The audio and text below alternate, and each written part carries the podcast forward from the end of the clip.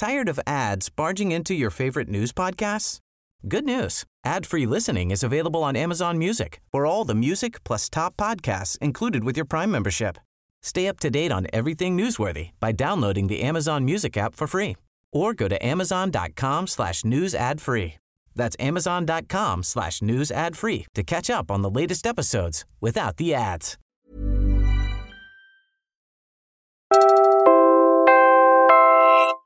You're listening to Puma Podcast. Hi, I'm Bella Perez Rubio, Puma Podcast. Rodolfo Pong Biazon, former lawmaker and former military chief, died of pneumonia at the age of 88 on June 12, 2023. He was diagnosed with lung cancer last July 2022. He passed as the country marked its 125th Independence Day. In this episode of Teka Teka News, we take you inside the defining moment of his distinguished career in public service. And we hear all about his life from his biographer, Eric Ramos, and veteran reporter, Apa Ongpin.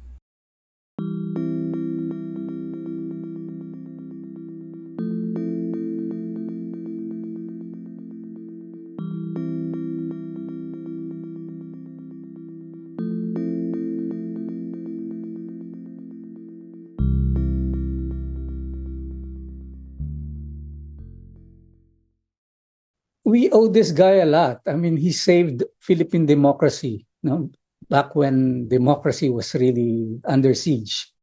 That's Eric Ramos, who wrote the authorized biography, Rodolfo Biazon, Soldier, Solon, Statesman. After the EDSA revolution in 1986, President Cory Aquino came into power. And then he was practically her knight in shining armor. No? He defended the government from a series of coups d'etat. There was one coup after another. Uh, there were, I think, the total count was somewhere between eight or nine over uh, the next four or five years. So the Cory government really didn't have much of a chance to prosper because there were all these uh, military men plotting against her. And stopping all these coup plotters was this guy, Rodolfo Biazon. One coup in particular is remembered by many to be the deadliest and the closest rebels ever came to overthrowing the government. It was the same coup that made Biazon a household name. This was that December 1989 coup. But again, General Biazon saved the day. It was his finest hour as a general, but it came at a high price because there were so many casualties and Many of those casualties were his fellow Marines. The investigative committee, formed by the Defense Department in 1990, said 99 people died while 570 were injured. The coup began in 1989, but a full account of the events published in the official gazette notes that Biazon had suspicions as early as November. Later that month, Brigadier General Biazon would call for a reserve marine team to augment forces in anticipation of the coup, only to learn that they had defected to the rebel side. In December, the very same troops would try to breach Camp Aguinaldo as Biazon defended it. A profile of Biazon, co-written by veteran reporters Manny Mogato and Apa Ongpin for the Manila Chronicle in 1990, recalled that the general oversaw the defense of Manila atop the Camp Aguinaldo grandstand, standing there as enemy fire rained down around him. I spoke to Ongpin about the same infamous coup. General Biazon was uh, head of the National Capital Region Defense Command. In the 1989 coup, it was obviously a loyalty check, right? The, the way that Ramos did it in 1986 was, you know, the minute he holed up in his ano, he was on the phone constantly, calling people, saying, hey, look, we're breaking away. Can you join us? You know, that sort of thing. Biazon didn't have that option.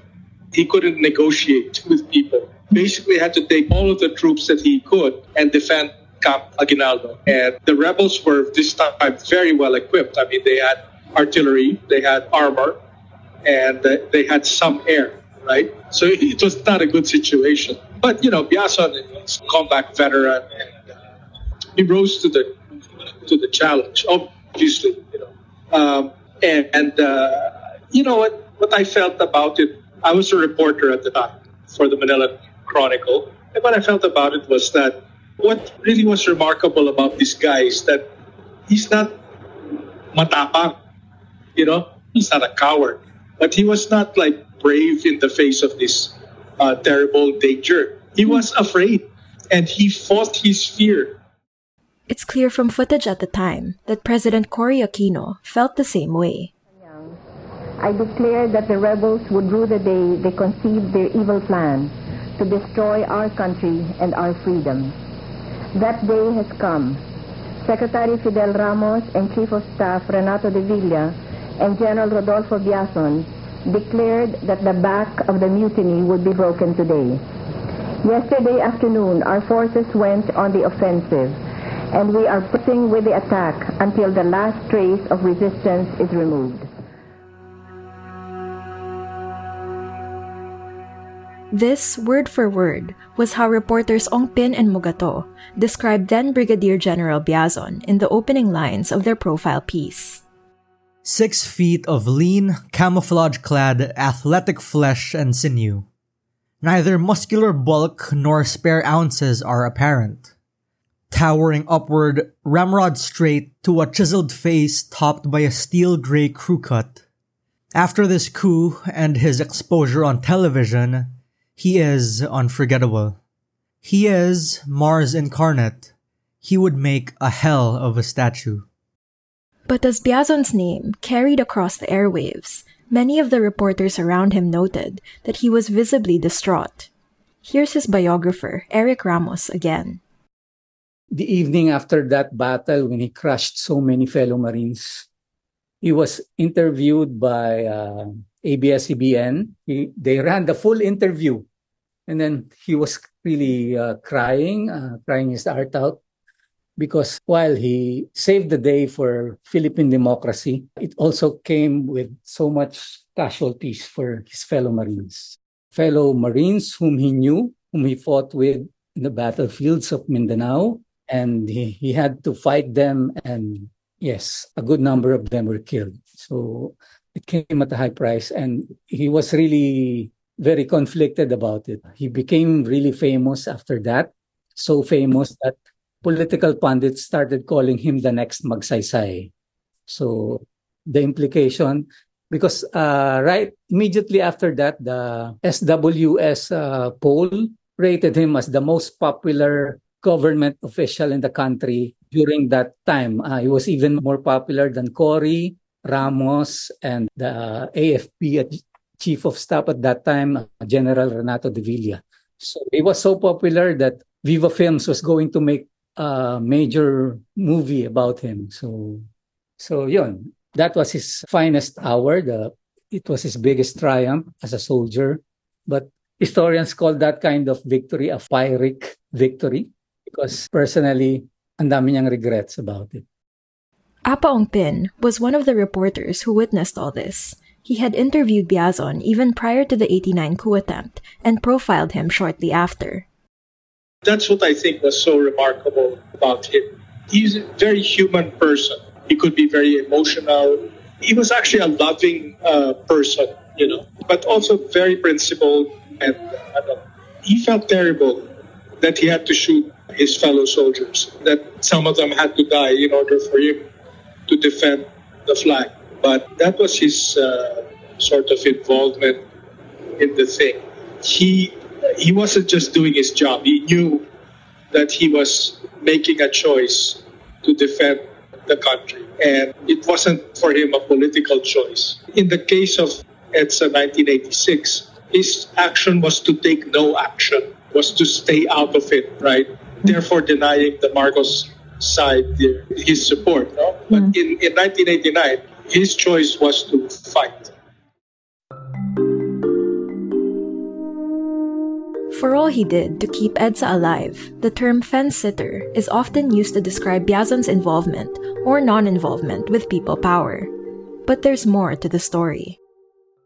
He was technically not an EDSA hero kasi he stayed in Davao. No? He was the commander of the Marines in Davao. So he stayed in his camp.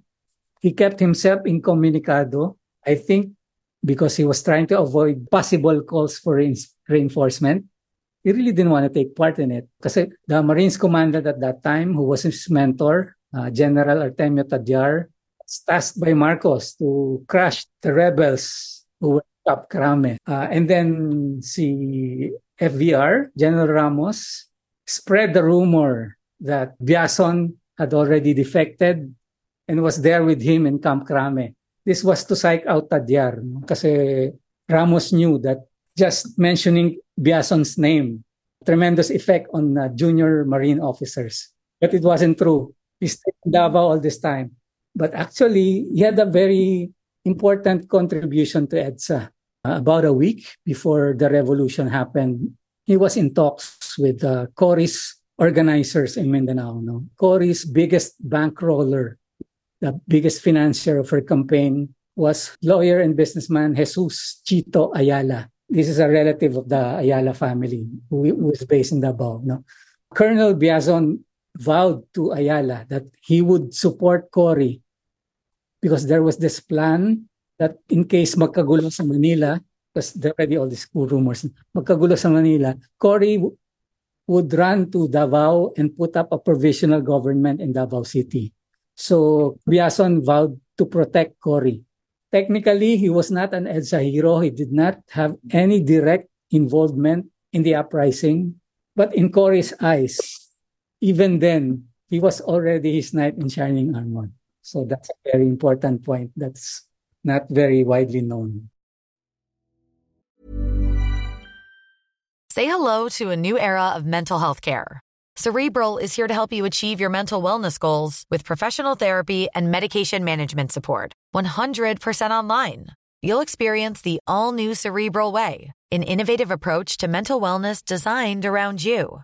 You'll get a personalized treatment plan from a therapist, prescriber, or both in a safe and judgment free space. Your cerebral therapist or prescriber will outline a customized plan with clear milestones along the way so you can get to feeling your best. With Cerebral, you're not alone in your mental health journey. We're here to empower you to live a fulfilling life.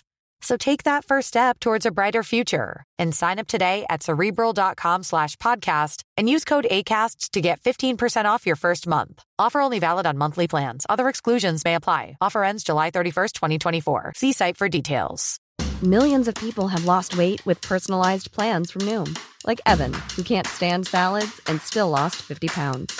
Salads, generally, for most people, are the easy button, right? For me, that wasn't an option. I never really was a salad guy. That's just not who I am. But Noom worked for me. Get your personalized plan today at Noom.com. Real Noom user compensated to provide their story. In four weeks, the typical Noom user can expect to lose one to two pounds per week. Individual results may vary.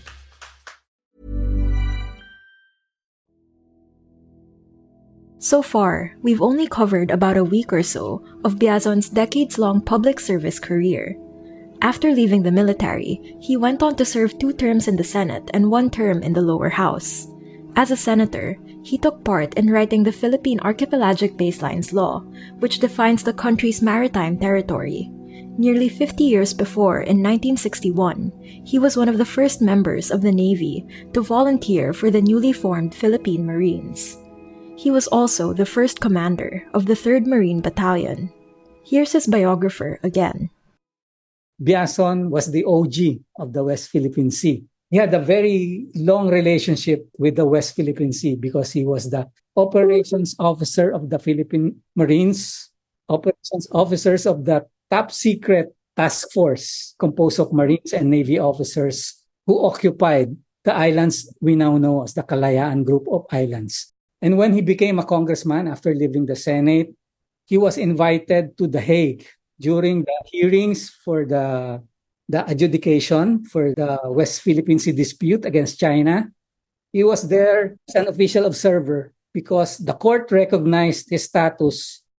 Listen to Biazon in an interview with News 5 in 2021. Ang aking uh, naging involvement dyan ay mula pa noong 1968. 1968 na kung saan binuo no former President uh, Marcos ang isang uh, task force upang okupahan yung mga isla natin dyan sa West Philippine Sea. Tayo po ang uh, nagbigay ng pangalan doon sa mga isla na puro Tagalog. During his time in the Senate, Biazon authored laws that provided pensions to soldiers and veterans of World War II. Other laws he wrote increased the salary for members of the armed forces and paved the way for its modernization. He also passed laws seeking to ensure affordable housing and socialized housing for the poor. His son, Ruffy, has served four terms as Muntinlupa's representative in the lower house. He's currently the city's mayor. But still, there's more to Biazon than that. His biographer says his entire life could be a movie. He was born in Batac, Ilocos Norte because his mother was uh, an Ilocana. This was in 1935. But he was raised in Cavite City because that was where his his late father was working as a baker. He grew up in poverty. Actually, mas mahabang kwento yung uh, all the odd jobs that he did as early, from as early as eight years old. Kasi his father died one day after his eighth birthday He was the panganay of the family. He had three younger sisters. So solo parent agad yung mother niya. And during the war, he and his mother became ano, itinerant barter traders. No? They went all around the province of Cavite with a cariton, no? with a push cart filled with uh, sorted goods that they would barter with townsfolk all around Cavite. And then when they got back to Cavite City, they would trade those goods sa palengke. So that's how they lived during the war. And then after that, he became a market vendor. Kasi when uh, when the Japanese Imperial Army declared martial law towards the tail end of World War II, they couldn't travel anymore around the province. So they just put put up a corn snack stand in the city palenque, in the city market. Uh, he sold binatog, a delicacy, corn kernels, and also uh, yung corn on the cob, grilled corn on the cob. His family lived in a slum in Leveriza, Pasay after the war. They lived right next door to a U.S. Army encampment in Pasay. So the whole family, in fact, became labandero at labandera for, for the American servicemen. So that became their mother's trade for the next several years after the war. But aside from being labandero, he also tried other jobs. Newspaper boy, yung uh, nagkakalakal. You sell uh, whatever can be sold to junk shops, old bottles and knickknacks, whatever. He also had a very interesting uh, job. He was a brothel room boy. Imagine that. Early teens, be early teens. The job was called a palanganero. He would bring in a basin filled with water to the room so that the you know the clients could use it for uh, washing up. I asked him if he knew what was going on at that age. Sabi, eh, wala naman akong pakialam sa ginagawa nila kung ginagawa nila sa loob. Most of the clients were American servicemen at that time. So, yeah, the brothel was in Kulikuli. That's the present day Arnaiz Avenue, or used to be called Pasay Road in Makati, uh, right across the Pasay City Cockpit Arena today. And then another important job he had was cigarette vendor. He was a cigarette vendor at age 11 and he became a chain smoker at that early age. So all the reporters who covered him knew this, that he was a chain smoker. So it's quite quite a miracle already that he managed to live so long. But because uh, I wrote in the book that he was he was lucky to have very uh, durable lungs. Of course, I didn't know then that uh, he would end up getting lung cancer eventually. But still, you know, he lived to uh, a very ripe old age of 88, despite being uh, nicotine dependent for much of his life. Another job he had was he also became a waiter at Teachers in Baguio City.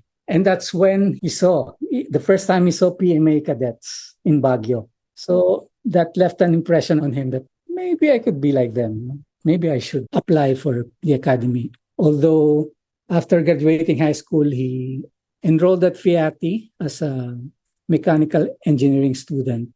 Hindi niya natapos yung freshman year niya because at the same time, again, he was a working student. Yung una, he worked as a septic tank excavator Imagine at that time, that job was done fully manually. They would use pails to collect the that poop and and because he was the tallest guy in the crew, he was the one who had to plunge himself in the tank and poop out the, the sewage and pass it on to his uh, crewmates. So, and then, yun, ano na siya noon, ha? Imagine that. College freshman na siya. And then, from there, he only did that for two or three months. Uh, for much of his, of his freshman year at FEATI, he was working as a caminero, road construction worker at the Pasay stretch of uh, Highway 54, which would become EDSA. So I would also assert in the book that, you know, he paved EDSA. As a Philippine Military Academy cadet, Biazon struggled.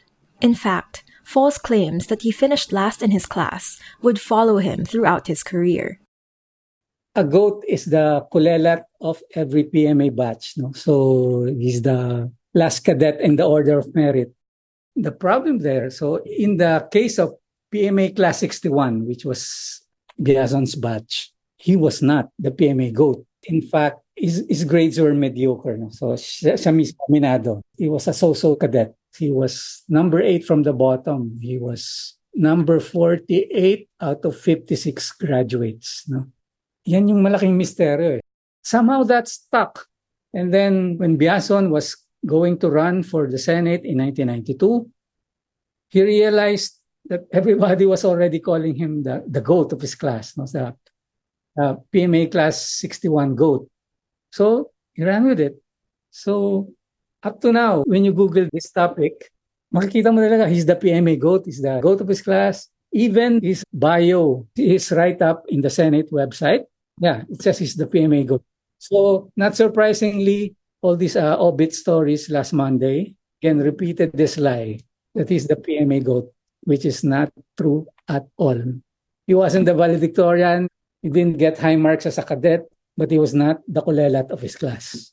So right now, that's one of my missions ngayon sa me to, you know, supplant this, this inaccuracy. But again, how do I do that? My uh, counterclaim is he's the PMA GOAT. GOAT as in all capital letters of all time. So my book is a comprehensive argument about that in support of that claim that he is the greatest PMAer ever. A necrological service honoring Biazon was held in the Senate on June 20. Later that day, he was laid to rest with full military honors at the libingan ng mga bayani.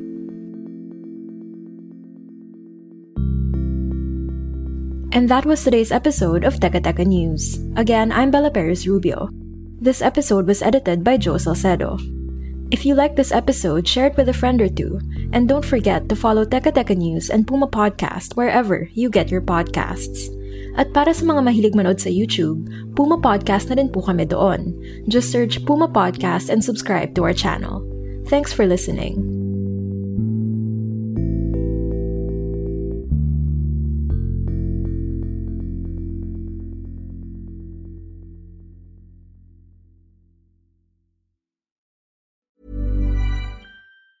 Tired of ads barging into your favorite news podcasts? Good news. Ad-free listening is available on Amazon Music for all the music plus top podcasts included with your Prime membership. Stay up to date on everything newsworthy by downloading the Amazon Music app for free or go to amazon.com slash news ad free.